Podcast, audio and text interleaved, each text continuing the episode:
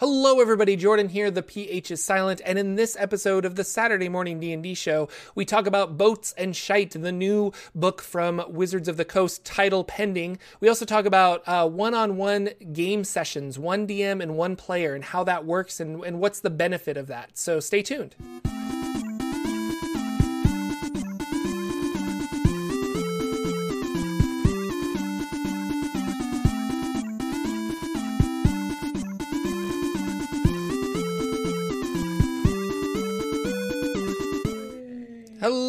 Ladies and gentlemen, and welcome to the Saturday Morning D&D show, the triumphant return of the Saturday Morning D&D show. My name is Jordan with a silent PH in the middle, and I'm joined always by my good friend and co-host Sir Lucien over at Sir Lucien Gaming. Say hello, sir. Hello, everybody. I'm um, here. I'm out of bed. He's here. it. He's out of bed. He's got quite the cold.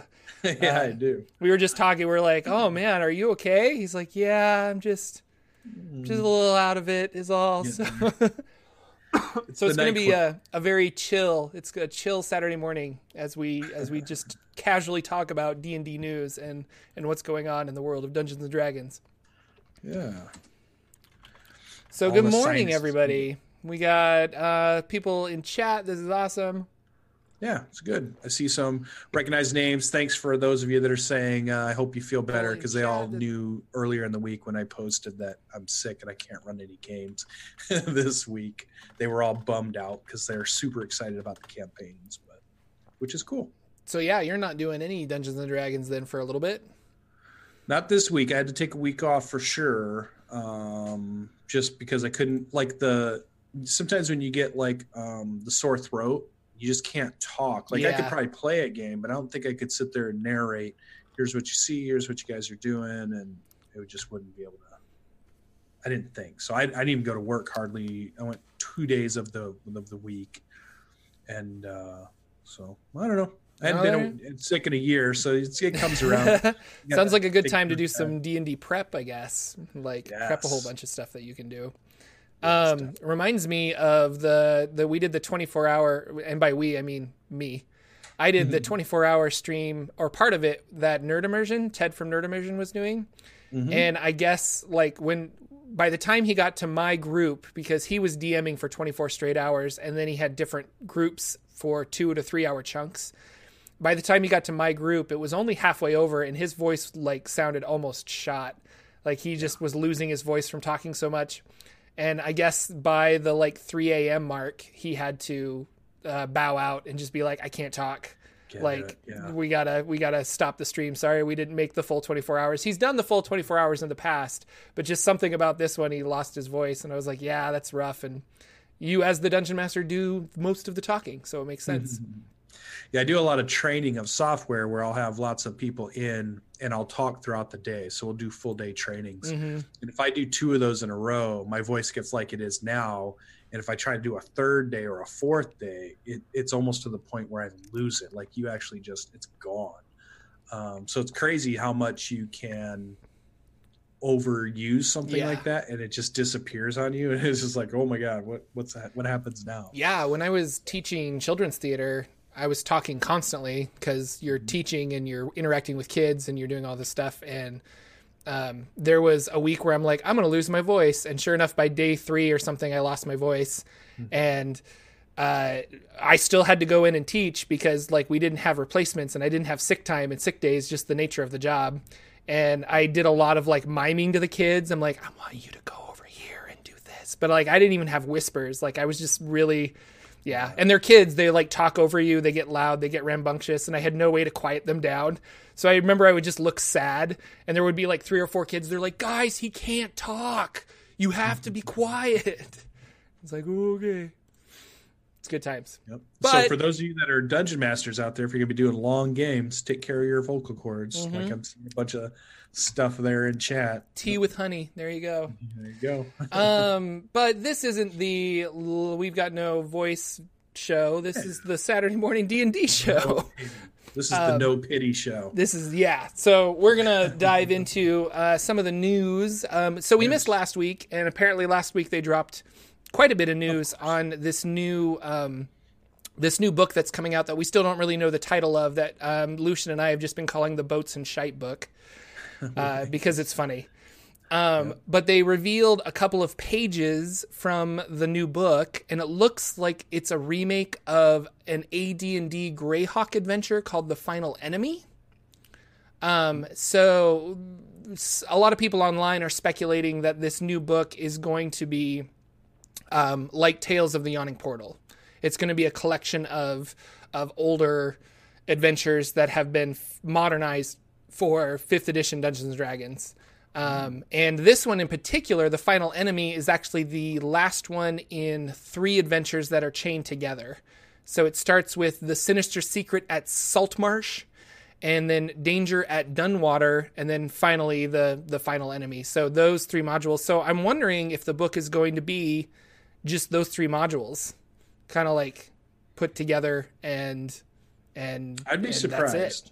Or what do you think? Yeah, I'd be surprised because, like you said, that's Greyhawk. Um, now we did have now something to support that theory, right? We get a Mike Mearls lore you should know Greyhawk edition this past week, so you might say, okay, we're talking about three modules that were Greyhawk edition. We just got some lore you should know. Are they building us up? But the other thing I thought was interesting is Adventure League just released their Skullport adventures for more of the season. And we know that Skullport is part of the Yawning Portal and the Dungeon of the Mad Mage because you can get to Skullport, which is under Undermountain, which It's is in, in Forgotten Undermountain, yeah. Realms. So then I was leaning towards: Are we going to get this type of? You have Skullport, but then it sends you into whatever is in the waters around Skullport, which then would keep it in the Forgotten Realms and not go to Greyhawk, but still we could still have you know Sahi Sahagan. I always I looked it up before, but there's a lot of different ways you can say it. I think and a lot of different people. I want to say it's Sahagan. Sahagan is is uh, some people call it that. Um, Sahuagin, I think I've heard Sahu- people say, but Yeah. we'll go with Sahagan. You can you can tweet at Lucien later and yell at him for saying it incorrectly. So And then you can welcome so to my world where I make you Yeah. Forgotten Realms YouTube videos, and all people say is like, "You're pronouncing this wrong. You're pronouncing this wrong." The Yeah. comments of my videos are just fantastic like that. and uh but then on spoilers and swag you know um nathan said we're not going to release any new campaign settings period this year hmm so it'd be weird if they jump to a set of adventures that are greyhawk adventures But so they're in. I'm I'm playing. I guess uh, they could totally take this adventure and just place it in the Forgotten Realms, though, because there are Yeah. Mm-hmm. In the Forgotten Realms. They could create some kind of underground city for them to, or underground underwater city for them to live in. Um, and and and so even though it's a Greyhawk adventure, I feel like they could place it in the Forgotten Realms, and maybe that's what they're doing. I don't know. Yeah. And it definitely was um it was very dungeon like because the two pages they showed us, hmm they showed us an underwater almost like thunderdome-ish picture that showed um fighting lobsters, right? And that that almost made it feel like it was an entertainment thing in a city somewhere. Um, so we're we must be going to be able to see an underwater city that's Mhm. probably ran by these creatures, and then the adventure has to do with somehow those creatures. And we know if we do Sword Coast, that it could fit anywhere in Sword Coast. It could fit Skullport. We I, I would assume it could fit anywhere like near Skullport. It doesn't feel like anything has pushed us back towards the rest of Faerun though. So it still feels to me like we're still kind of centered in Sword Coast area at this point. I feel like, but I don't know. We haven't seen it quite yet. Um, they've got the the big stream has already been set for dates and where it's going to be at. They Mhm. spoiled that, and they said they were going to make it bigger and better than it was last year. Um, so we'll have to see that more celebrities, more. You know, And that's more- when they're really going to announce the book, right? I like, think so. and that's in. Actually, I, sh- I shouldn't have even said that because I don't know. Uh, I think that's the one that's in May. it's in May. Okay, I was gonna say March, but I was like, that seems too close. It's got to be Right. May. I think I think we'll have an announcement before that because they're going to want to tell us what the name of it is. I, I would assume, uh, but it's got to leak by then because they got to start telling these people to show up, and these people need to buy tickets to get there and get the sets built and all the stuff they're going to do and all the games they're going to run. Because it sounds like it's a lot of YouTube celebrities and streaming celebrities will be there Yeah. also. So they've got a lot to organize to do that. So hopefully, Greg Tito tells us uh, what we're going to get pretty soon. Yeah. So I think it'll be interesting. Um, you know, underwater adventure. We get some underwater rules. We get some ship rules with that, most likely. We I'm anticipating probably some new sub races of some sort. Uh, maybe a full race, maybe a new race of some sort at that point. Maybe a class. I still like my theory that it's going to take place off the Sword Coast around Lantan and stuff, just north of Chult, and Lantan will have the Artificer, and that's where we'll get the new. But like, I don't know. With the release of this, I really think that it's going to be like Tales of the Yawning Portal, and that it specifically is going to be um, just a rehash of some older stuff with with maybe like maybe here's half the book is the adventure, and you're right, the other half is like here's some underwater rules and some boats and ship rules and stuff for you. Um, Well, And if they do yawning portal, they don't necessarily have to connect them. They could. No, that's what I'm saying. It doesn't even have to be in the Forgotten Realms. That's- It's just like here's an adventure because that's what they did with Tales. Like Right. Tales of the Yawning Portal was like, you know, was- they didn't they didn't try to make uh, Tomb of Horrors fit into the Forgotten Realms. They were just like here's Tomb of Horrors, you know. So I don't know. I could see that. That that actually makes more sense now that you say it that way too. I could see one that's a little bit more. They could be loosely connected, or they could be used as piecemeal to put somewhere in your campaign, depending on Yeah. where your campaign is. Get another book like that out early in the year, um, just to put some more. But that's a very GM centric book, and that makes sense because we just had Guildmaster's Guide to Ravnica, very all the player base centric, like players can use hmm. that gms can use that people that love magic can get that that was a very nice Well, that was really a campaign setting. I'm going to disagree with you. I think it was very much for game masters and like obviously fans of Ravnica, but like that book was the more I read it, the more I'm like this was a campaign setting. Like if I want to play in the world of Ravnica, that's what this book was. So, yeah yeah. but i think it's more of a book that players would buy that than they would have bought dungeon of the mad mage Correct. Yeah, that's true.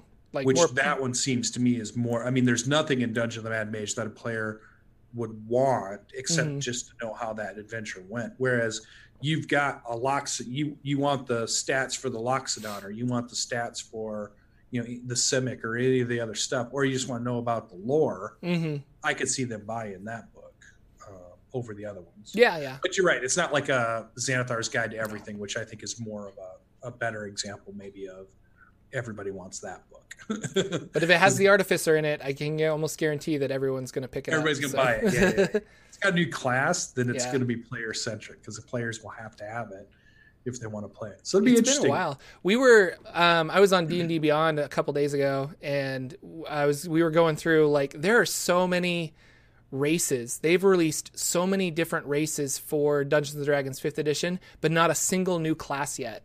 And it kind of amazes me that we have like Loxodons and Goblins and Lizard Folk and all this. I mean, they're like when you put them all together, it's there's so many races and then you go to the classes and it's the same stock classes and granted xanathars came out and gave us some different spin on those classes but we still haven't had like a, a new class like which the ones that come to mind are the artificer and the psionicist like a psionic kind of class.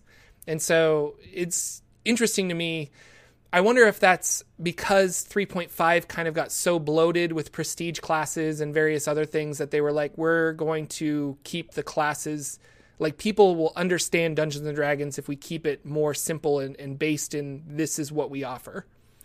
Um, and so maybe I don't know. They've been hinting at the Artificer for so long that I really feel like it has to come out in 2019, but I could be wrong. And if they go artif and like when we're talking about a new class, because we're we've seen we've talked about this a little bit before. We've seen renditions where the artificer is put in as part of one of the other classes. It's almost like a subclass ch- choice. But this feels like now the way they're structuring it is it's its own class. Mm-hmm. So then artificer, if that's what they call it, would have three subclasses under that. Exactly. Oh, Exactly. or to say, okay, you could be an artificer, but you're maybe an alchemist, you're an artificer, maybe you're a, uh, a golem crafter or something, or you're an artificer and you're a tinkerer, or, mm-hmm. you know, I don't know what it would be, but I hope that's what they come out with. And I think maybe that's why it takes so long because if you're going to release a new class, you're really releasing something that's going to span through 20 levels, has three different subclass things to it, mm-hmm. doesn't break the balance of the game as they see it. Mm-hmm. Um, so it does definitely feel like it's a bigger endeavor to do. But I think I think we're due. I mean, it feels like we're in that spot now where we need more options for players, but are we giving players too many options? Are we are we make, like you said bloat right? Because is that the downfall of any of one of these RPG games when all of a sudden you have too much? And I think yeah, like and I I go back to 3.5 where it's like, "Oh, at the tail end of it, like you want to make a character, here's like 27 books that you can pull things from and people are people are min-maxing like crazy because there there's so many options and they're able to like super fine tune a character." Um, but that's not everybody. Like a lot of people look at that and they're just like, I'm going to step away from that. That looks too complicated.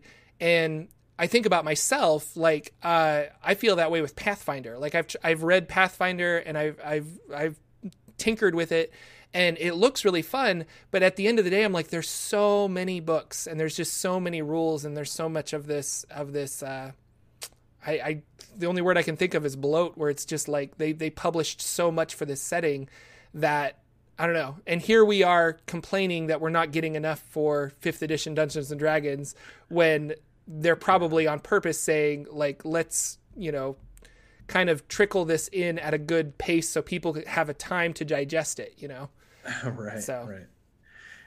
And, and that's the thing. We always want more, but then there's always oh where's that line of you don't we got too much they yeah. give us too much or yeah. whatever and it's not their fault they're trying to meet the needs of a growing community that's just exploded. Yeah.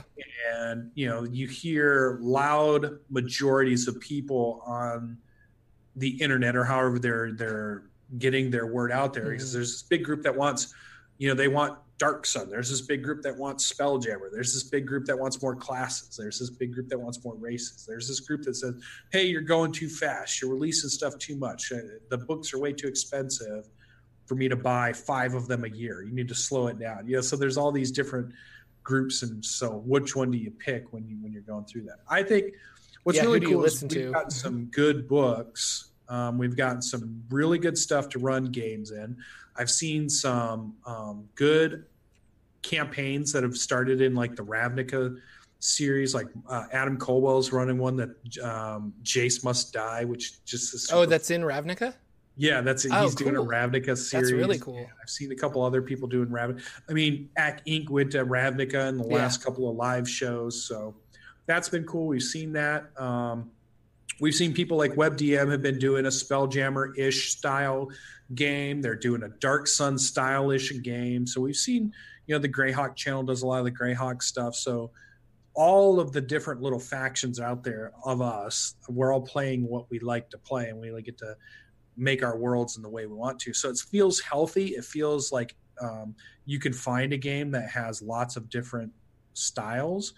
Um, so I think we're in a good spot. I just hope that we see some more stuff that just doesn't saturate us and it yeah. doesn't just like you said just over overbloat or overkill or and then start the downward spiral. Well, like yeah, and and I don't know. Uh, I, going back, I think I said this on the last stream, which was like two weeks ago or maybe three weeks ago. I said this, but uh, like we don't really need like Spelljammer and Dark Sun campaign settings because you can you can just use the the settings that are already there. Like take the AD and D Spelljammer setting, maybe you tweak a few things here and there to make it work, but it's not difficult to tweak. Like it's it's the the lore and the history and and the setting are still there in those books, and so. Mm kind of going back, like we don't really need the we don't need the the fifth edition stamp of approval in order to play these older edition or these older campaign settings. Um, case in point, you know, Pruitt's Star Starfinder campaign or Star Jammer or Spelljammer, yep. blah blah blah. um, so keep that in mind, and like, it would be nice. What we do need is like rules for things like psionics um, because you can homebrew those, but like you know, you it would be it would be a lot harder to to balance it yourself as opposed to have something that's play tested and, and and has the stamp of approval from Wizards of the Coast. So, but Yeah, yeah, yeah, that we don't have yet. yeah, true, true. So I don't know. Uh, back to boats and shite. Uh, it's Yeah. going to be. I'm excited for it because I I played the hell out of uh, Tales from the Yawning Portal, and I used a lot of that stuff for my homebrew game, like a lot of puzzles and a lot of traps that were in the adventures that I didn't end up running. I used, um, I, so I had a lot of fun with that book, and I think that's a good one to try out d&d with friends because we were just like hey like uh, i think we finished one campaign arc and my friends wanted to try different characters. So i'm like i'll just run white plume mountain. It'll take us maybe four or five sessions. We'll run white plume mountain. And we had a blast. And it, it's a lot of fun. So that book i really cherish. And i think it's one of my my favorite d&d books that uh, fifth edition has come out with. So uh, if they come out with something similar i will i will enjoy it And I think Skull Dixon points out in chat a really good point. Many people out there who are fans of this genre have put in the time to convert things. Like even when I, I did a the Lost Temple of Tharizdun, which was an AD&D module, there was somebody that went out and did the time to convert that to 5e.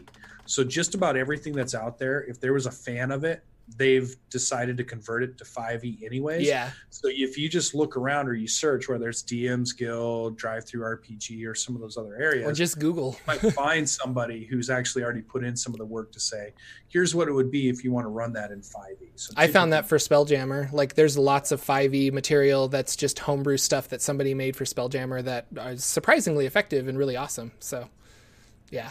cool. Yeah. So that's That that. Uh, that was the news. We had a question in our comments, which I thought was really cool. And oh, go ahead. There's one more thing. Uh, we were supposed to get the newest unearthed Arcana article this week, but it sounds like Jeremy said it was going to be late. So it sounds like we're going to maybe get it next week or, Or the the, the month. very yeah. last week of February.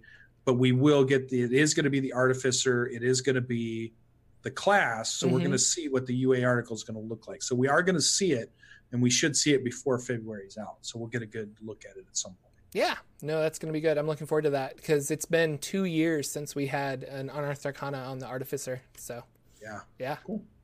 Um, we had a question in our comments that I thought was really cool that we were kind of talk about here. We'll see how long we talk about it. Um, but basically, D and D solo adventure, one player and one DM. And I've never done this. Um, I've heard of people doing this before. It seems not fun for Jordan because I feel like groups of people play off of each other well. But have you ever ran anything like this? Have you ever wanted to run anything like this? It's funny you should say because just recently I had to run a one off session for a character in our campaign. Um, so I guess there's a couple of different ways to look at that. There's like running a, a one shot with one player. There's running a full campaign, like each week you sit down with that one player and you run. So that's kind of a little bit of a different animal. Um, and I've even seen people start to talk about how to play without a player, like a single player. That sounds so silly. I know it does, but there are people out there that, um, I think that's called remember- writing a book. yeah, I remember as a kid, somebody showed me Dungeons and Dragons, and I thought this is the coolest thing ever. And it Mhm. was over a summer. It was like over just a couple of weeks, and then they were gone. And then everybody I talked to had no idea either what I was talking about or just kind of laughed at, like, ah, that just sounds like some kid game, whatever. Yeah. So I could never find anybody to play right immediately after I was introduced to Dungeons and Dragons. So what I fell back on was choose your own adventure books. Was as close as I could get as a kid back then to still be able to get this idea of I'm role playing in a game and and doing it. So taking that to the extreme. hmm So recently in a campaign, we had a character who decided they wanted to contact the Raven Queen, who is like kind of their pet patron. And I thought it'd be really cool if I just let that character disappear. The party couldn't find them. And then later that week, me and that person would have a one on one session, like a full on we sat down, we scheduled it, and we played a full session of them in the Shadowfell going to see the Raven Queen and what all was going to. And I had no idea what was going to happen. Mhm. Like I, I wanted to play it as a full-on one-on-one session. And before that, I'd never done anything like that. I'd always played games where we've had anywhere from I think three is the smallest I've ran, and the largest I've ran is I want to say seven at this Yeah. point. Seven in my campaign, um, which was a nightmare. So three was really good. Four I, I like a lot. Five is where I don't want to go too much past. Seven was crazy. Um, but I do like this idea of a one-on-one session. Here's the one thing that I thought that I learned from this. The one-on-one session allows you to get really deep into a character's backstory Mhm. and sometimes there are players that that's what they want. They want to be able to get deep into their backstory, but it can't be done if you have five other players in the group and you have a big overarching storyline that never really touches on what their character does because they're always chasing the big bad guy and that doesn't have anything to do with their character. So a one-on-one session does allow you to develop a deep background story with a character but I always find it kind of the the the trade off to that is, but I have a few more friends that would want to play, and we don't get enough time to play four hour games anyways. If I'm only playing with one on one, but I still have two other friends that want to play, shouldn't I get them in there too? Because we Mhm. only get four hours in a given week to play anyways. It's not efficient, but it tells a really cool story. I think um, when you're doing just one character. So it's very interesting to me to do it. And then I did a second one where, again, our character got taken prisoner. The group had to run. The the uh, one character got dragged down to the jail cell, and in this one, we just used Discord to talk about what happens for him during this time that he's been captured Yeah. instead of in a session, we just kind of role played it out through a forum of some sort, whether it be email. We use Discord because I love using Discord right now to role play stuff because we're getting some of the best character role play I've ever seen in the Discord. When people have time to think about what their character can say, hmm the dialogue comes out way better than it is on spot. So I'm just I'm a huge advocate for it right now. So we did another session where he's been captured, he finds his way out, he finds his way back, and how does that lead into the story, which is really cool. So I've done both, and I think there's pros and cons. Just like any style that you're going to run, you're going to find some pros and you're going to find some cons. And it was fun to take one character and really dive deep into because I, I kind of played it with this Raven Queen thing like, hey, why are you calling my name? Who do you think you are that I'm going to deign my presence on you? Mhm. why do you keep trying to bug me here? You you are like little small fry. I'm the Raven Queen. I got shit to do. And so I, like, I wanted the character to feel uneasy about that whole thing, and it worked out. It really worked out. And I think that that character, both of those people that played those characters, where we did some single stuff, sent me messages out of um, the game and said, "Man, that was really cool and really fun. What's happening with my character now, and what what this whole thing means." Mhm. And I felt good about that. I felt like, okay, that's cool. They really felt like it was meaningful that they were able to do it. Yeah, um, Owen Carey ha- in the YouTube chat said uh, that he uses it one-on-one sessions to introduce a new PC to see how they get into the party, and that was something that uh, I was thinking of too because there was a fourth edition D and D podcast called Critical Hit, I think. Um, and I listened to that for quite a while until fifth edition came out, and then I kind of switched over to a bunch of fifth edition podcasts because that's what I was playing at the time but uh, they started with a one-on-one session where the guy had never played d&d before ever and so it was more of a well let's just walk you through the process of d&d one-on-one and they were able to to he was like i think he was an elf in the Feywild and they were like you're graduating from school from like eladrin school and we're going to have you go through these trials but these trials won't kill you. If you if you end up dying you will be healed kind of a thing. But but even though they're illusions you should treat them very real. So he made it kind of like you have a safe place to really explore um, your fighting styles and stuff like that. And there's not a lot of long-term consequences for this. And he was level one. So it was a way for him to kind of like play around and, and explore like oh i can go here i can do this oh i can do that. And the attention he got was probably really good for a first time player um, there's something to be said about sitting at a table and learning from your peers playing, but there's also like being able to continuously play and continuously make decisions and see the reaction of the dungeon master. So one on one sessions like that seem really interesting to me. I don't think I could do a campaign or or like more than a couple of sessions of one on one, but I really like this idea, especially if I have like a new player. It's like, why don't you come over? Maybe just for an hour maybe two hours we'll play d&d and we'll figure out your character and we'll figure out how they get how they meet the party so that that character has a backstory that's not something they wrote but something that we played through. And then the dungeon master and the player have a more um, synergized view of that character before you know putting it into a regular party. So I don't know when yeah, I when we when we read this conversation when I read this uh, question I was like nah, I don't really like one on one stuff. But after listening to you and just thinking about it I was kind of like that's that's actually really interesting and that could be cool. And Discord would be great for that too if you have a player that's like willing to just be like yeah I'll I'll chat it out with you. So. Yeah.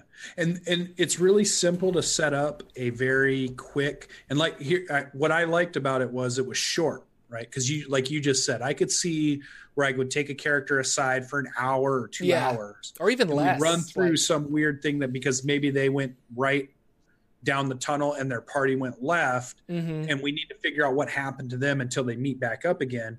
You know, there's just these little. Sh- I, I think of them as like vignettes of little things that happen to that character, and that's the way I'm kind of treating them to add flavor, to add story depth and it doesn't take up a lot of my time if I want to schedule something and say like Danimal was there he, he I, I killed his character, so he was really funny about it. But it was like we we got this really cool thing because he's doing a, a sun soul sorcerer, and he's committed himself to a, a god in this campaign, and we got to have an interaction between him and his god. There, they he got to make some decisions that were binding, and and we're gonna really drive his character forward from where mm-hmm. it was. And it took us about you know I don't know maybe 30 minutes, 40 minutes of typing in Discord to do it. And then with Iravel, who was the one that wanted to go to the Shadowfell, that was about we played for about an hour, an hour and a half. We rolled maybe two dice. Like he did a perception check at one point, he did a history check for something else, and we just unraveled a nice little smooth story. And it was something cool to fit in here or there throughout the week that I think I had never done before, but I want to do more of. And like you said, I, if I had read that two weeks ago, I would have said, eh, one on one. To me, I'd be like, that's not efficient. I've got a lot of people that want to play games. I've got 30 people in my Discord asking me constantly, hey, when's the next time you're running a game? I want to play. I can't say, okay, set up 30 one shots, you know, one on ones. That's just not yeah. going to work. Right. But I do see the value of it now that I've done a couple. Yeah. Uh, building in depth story, keep them short only do a couple here and there. Don't overdo it. Mm-hmm. Um, but it can add some depth in there. And I found it really fun. And it was nice as a GM to not feel overwhelmed with everything that's going on. Because if you have six characters and they're all doing things, and you have, I don't know, 12 creatures fighting those six characters, there's a lot for you as a GM to keep on your mind about yeah. what does this all look like spatially going on? How much time is passing? What's the world reacting to all this? You've got a lot of stuff going on in your brain. Whereas when it was just one-on-one and all i had to focus on was what this one person said in the dialogue between me and that person and just that moment it felt really nice and concise. It felt really focused in and i didn't feel the pressure of having to keep everything on my in, in track uh, whatever my brain wants to say there. I don't know what yeah yeah. like all in sequence and it worked out. It didn't feel as much pressure because it was just the one person, but it still felt good. It still felt story wise yeah. really fun to play and, and good. So yeah, maybe I'll try that the around. next time I I have that like you know, hey, I've got my four players, but that fifth player really wants to come in. I'm like, well, why don't I? I mean, I'm even just thinking out loud, like Hot Springs Island. Like, I have 4 mm-hmm. players for that. And if I had a fifth player that wanted to start playing, I would have to take them and be like, okay, how did you get? And we really should do a one-on-one session for how did they get to the island? What experience has have they had on the island? So that when they enter I- intermingle with the regular party, you know, they have that backstory, um, and that would be really fun. So, not that I'm looking for a fifth player, but if it happened, so yeah, because I'm raising my hand, and I love the point that you brought up that if it's somebody who's new to the game, that could be a very awesome way to introduce them to the game. Yeah, to take the pressure off them of just throwing him in with a group of people who already have um, ties, already have uh, relationships, already have etiquette with each other because they've been playing for you know a lot. They have inside jokes. They have all kinds of stuff. And then you bring that new person in they're trying to fit in but they don't know what everybody's talking about. They don't know about oh yeah you know this remember that troll with the one eye ha ha ha mm-hmm. and there's like i don't know what's going on. So yeah i can see how that could be really cool to bring them in and say yeah when you want to use this you're rolling a d20 you're adding this you're adding that. They don't feel pressure also because they don't want you to take up a bunch of time to teach them because everybody else is waiting around so they feel guilty about that Mhm. and they're just like no just go on i won't do that i'll just i'll just uh, hold my action or I'll, I'll run over here and not do anything yeah, but in a one-on-one session they can feel good about not taking up everybody's time because it's just them right so i, I see and now as after you had said that that's a great way to bring somebody brand new into the game yeah, one hundred percent. So, good question. Thank you very much, uh, Jose. Last name. Uh, Yes. I'm really bad with pronunciation, so but thank you for a great question, and I hope we answered the a little bit of of what you wanted. So, um, Lucien, have you played any games recently? What's going on in the world of of Lucien and D and D? no the only game i played is lay in bed and uh, sleep That's the game I've been playing. Um, actually, I did play on Tuesday night. We played our Tomb of Annihilation. Uh, we we were finally back after. That's with Anaris, break. right? Anaris. Yep, on Anaris's channel. We brought in a brand new um, player, Star. She did an awesome job. She's brought in a Tabaxi. Um, the funny thing, actually, now that I think about it, there is something I want to talk about. It happened finally.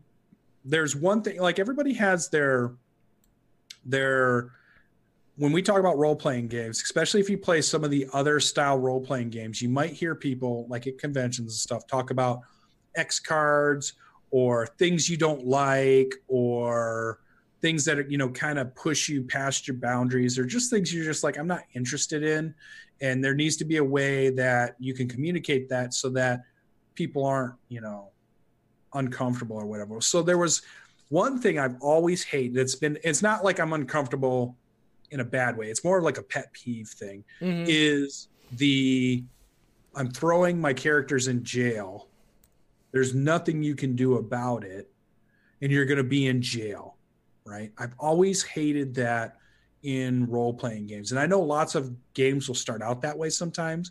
They'll have you roll up your characters and then all of a sudden they'll say, "Okay, you're manacled in a in a slave ship and let's that's where our adventure's starting. You're slaves on a on a ship, you're rowing and you and I hated that. I've always it always drives me crazy. So this happened to us in Tomb of Annihilation. We get ambushed by an impossible number of creatures that is impossible to fight back. They roll out some gas that apparently if you miss one saving throw, that's it. You're done. You're Mhm. out. You're just knocked out. And we wake up and we're manacled to a wall in jail. So as it's happening, I can see it's happening. I'm typing over to PB. I'm like, oh my God, this is the thing that makes me the most salty. This is the thing that turns me as a, a fun, happy go lucky kind of player, GM kind of guy into I'm just really mad. I hate this game. This is so stupid kind of thing. And uh, so, but I, I, she was like, well, we'll see what happens. And I'm like, I, I sat back for the first time. I said, well, let me just see how this goes you know how bad this is going to be.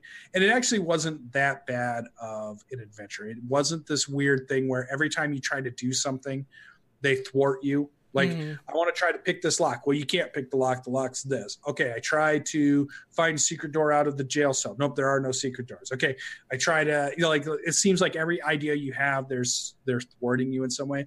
That didn't happen in this session.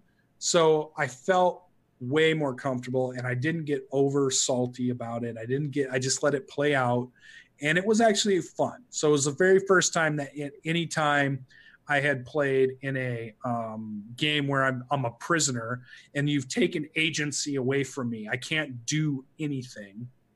Um, the GM, Anaris, did a really good job of not robbing us of stuff that we wanted to try to do to get out, which was nice. And I think that stems from a campaign where we were in where the the the dungeon master wanted to take us prisoner and he had a reason for what he was going to do but we just fought him tooth and nail. And it was just like no i'm not going to let you just drop your weapons i'm going to take you prisoner. Like no i'm not dropping my weapons. All right they're going to knock you out. I'm like fine they knocked me out. I'm like i'm not walking. They can't make me walk. They're going to you need to move. No they're not making me walk. Okay they start cutting body parts. It was like this struggle back in the day between no, I'm not going to do what they want me to do versus I'm going to make you do it type thing. And uh, I'm glad to see now, as a more mature game player later on, Anaris has handled it way better, I think, than the other GM that I played with did. Um, that it was more of a fun experience than it could have been a really bad experience. Because anytime you rob your players of agency, is the moment where the saltiness comes out, right? The moment where you tell your player no you can't do that that's when you hear the the tone of their voice change like oh i can't do that? Oh all right all right then. You know, they, start doing that kind of like fine you know my character can't do nothing. I'm just you know eh my character and we got a little bit of that from pb was because they took our armor they took her holy symbol away which was the way she cast her spells. Mm-hmm.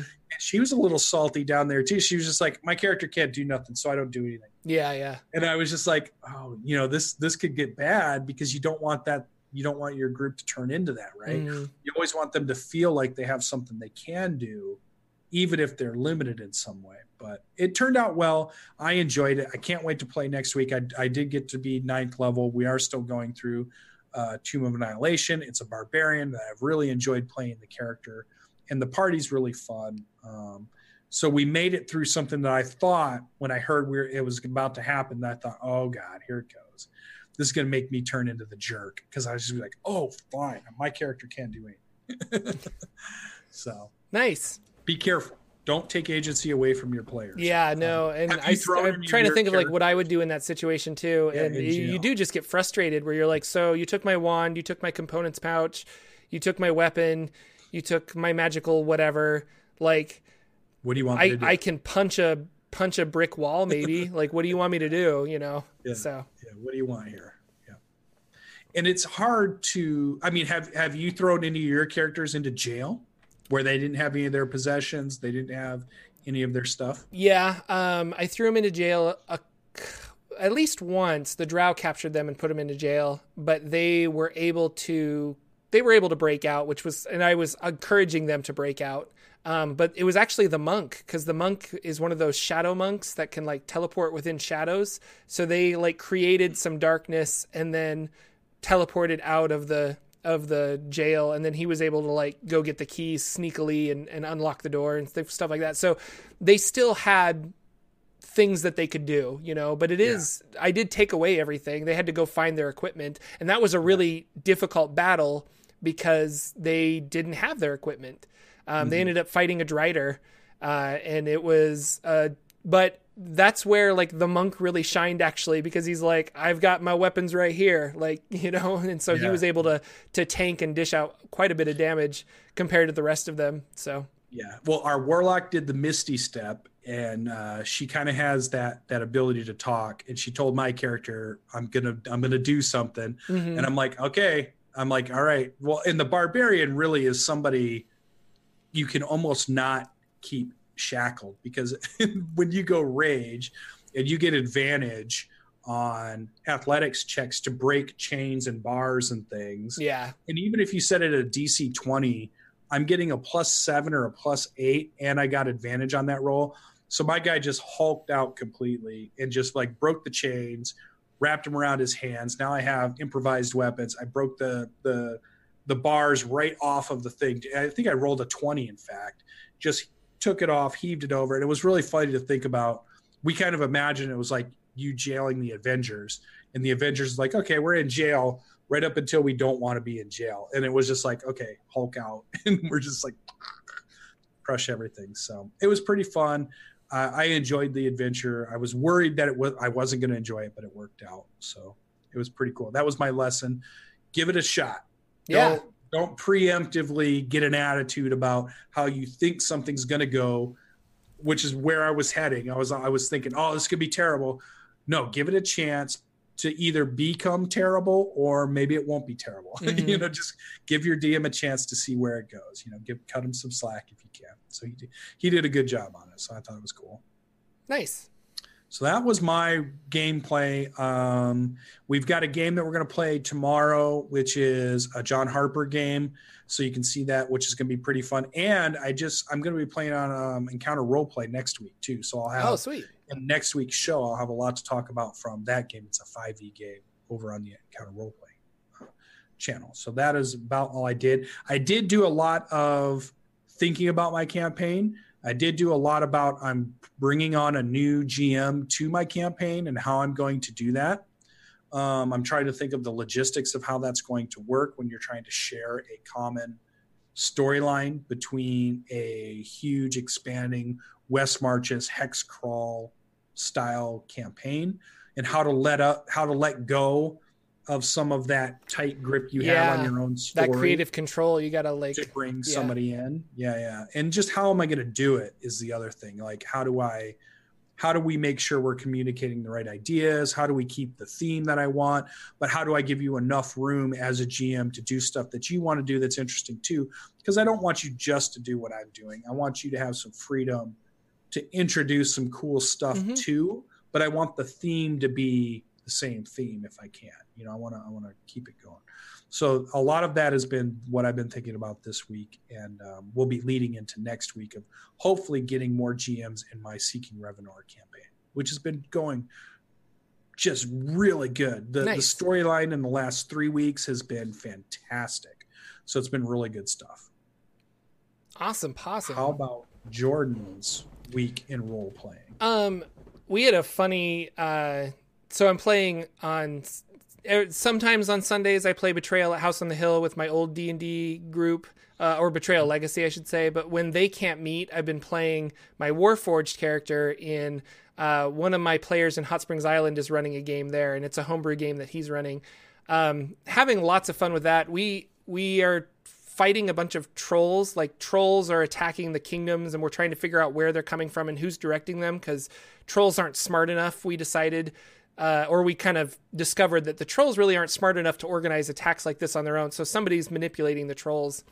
Um, I want to say my DM made a custom character, and I think Nathan's in chat, so maybe he'll be like, "Oh yeah, I made this custom monster, and that's what you guys fought." But we had a really epic battle against this monster that sadly we had to end early mid-fight. So we took a bunch of photos and we took everything else, and then we were talking, and that was Sunday, and then we were talking about it on Monday that we're like, we really need to like finish that fight before a week goes by or maybe Jordan can't can't meet with us and so it'll be like 2 or 3 weeks.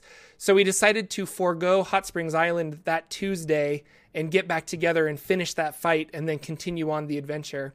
Um, I went down a couple times, but they we found out that the wizard was hoarding uh, health potions. So he uh, like came over and finally fed me some health potions, or maybe it was the druid. I think it was the druid that fed me some health potions. But all of these all of these other characters had health potions, and us melee guys up front, we were like, "What? We don't have health potions. Like, what's going on?" But we finished that we found a giant hole that the trolls were like coming out of we think or we wanted to investigate it and this was where i i know the eldritch knight is not the most powerful of characters and it's kind of like the weaker of the fighters but the fighter class is still really strong and i like the versatility of the eldritch knight and we ended up jumping down this like thousand foot hole and I cast uh, Featherfall on everybody as a reaction, like right before we hit the ground. So it was like, whoa.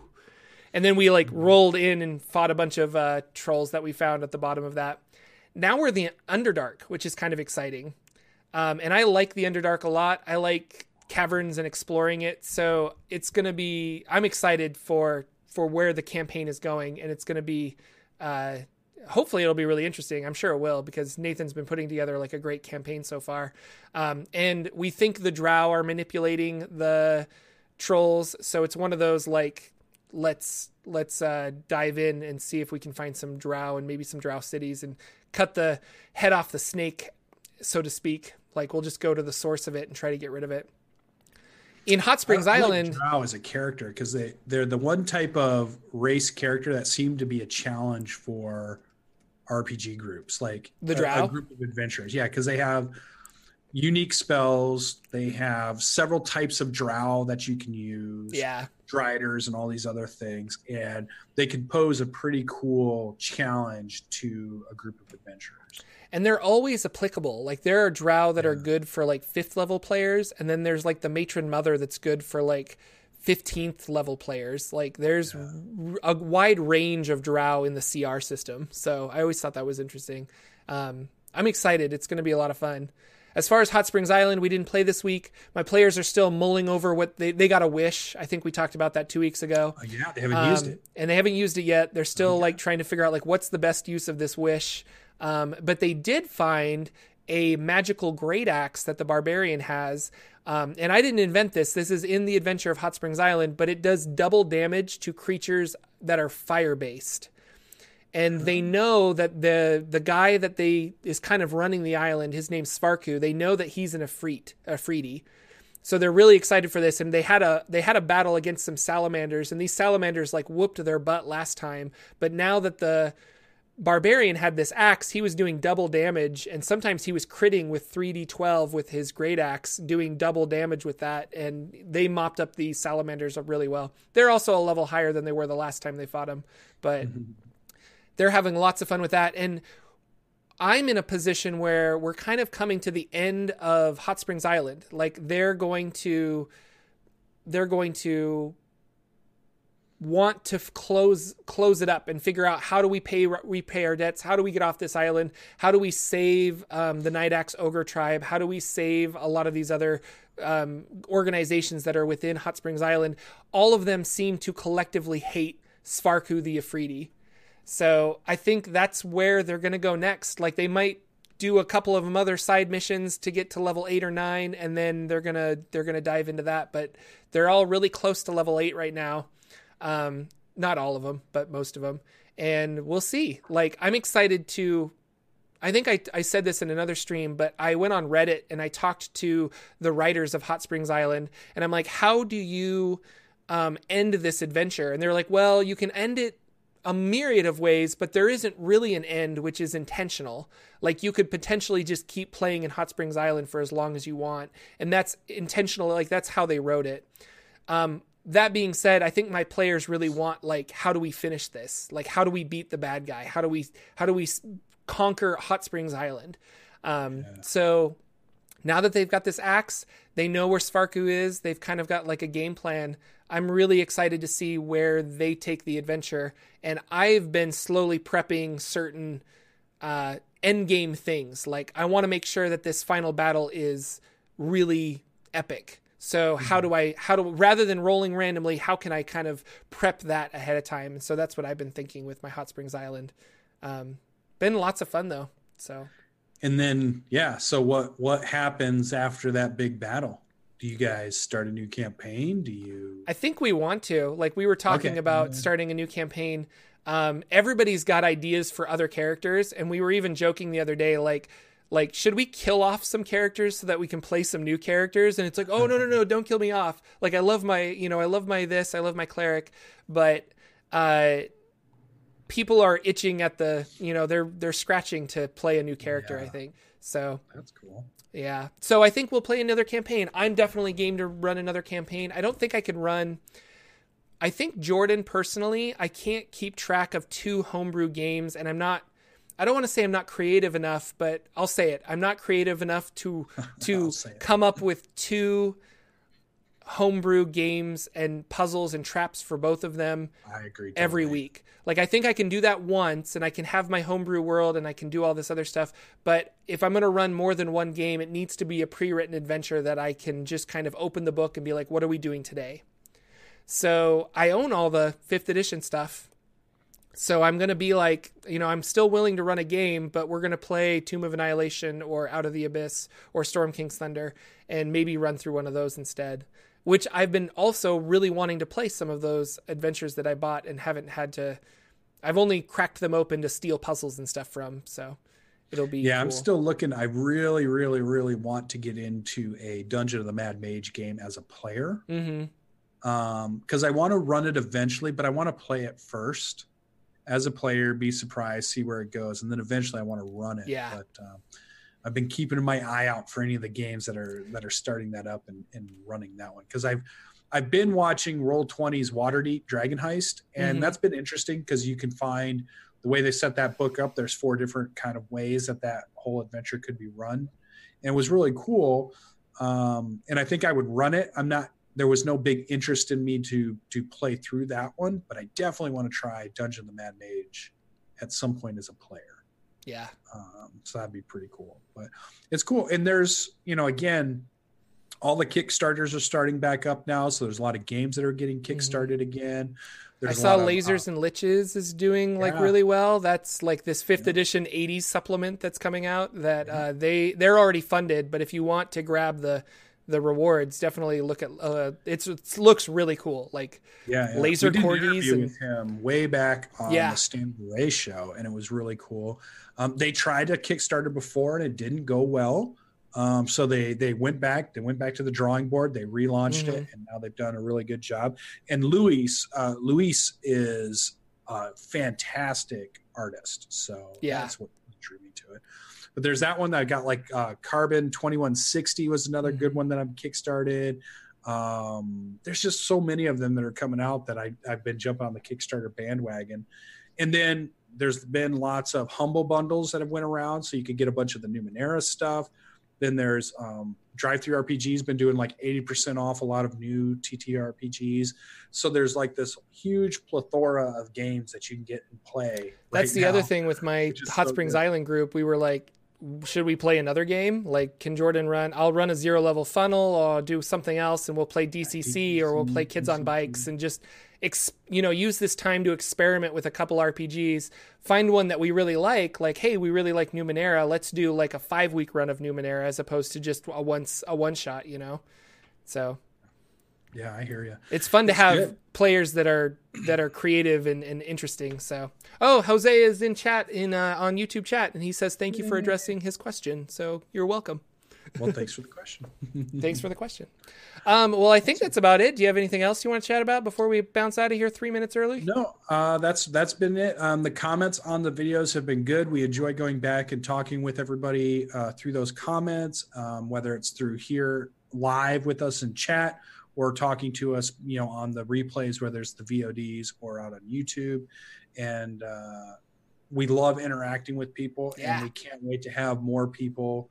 You know, just keep showing up. Tell all your friends about the the the show, and keep an eye out because there's always going to be more. We're, we're just starting out in 2019, and once my cold is gone and my brain age, we can start getting more stuff going, and we're we're excited. I mean, we've already got Gen Con tickets. We've got we're getting set up for that stuff so we can meet people out there and play some games, and uh, it's going to be good.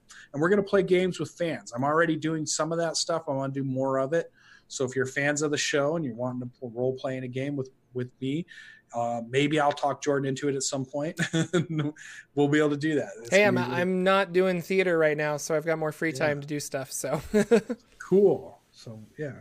Other than that, keep keep checking back in. Have fun. Um, that's it for me.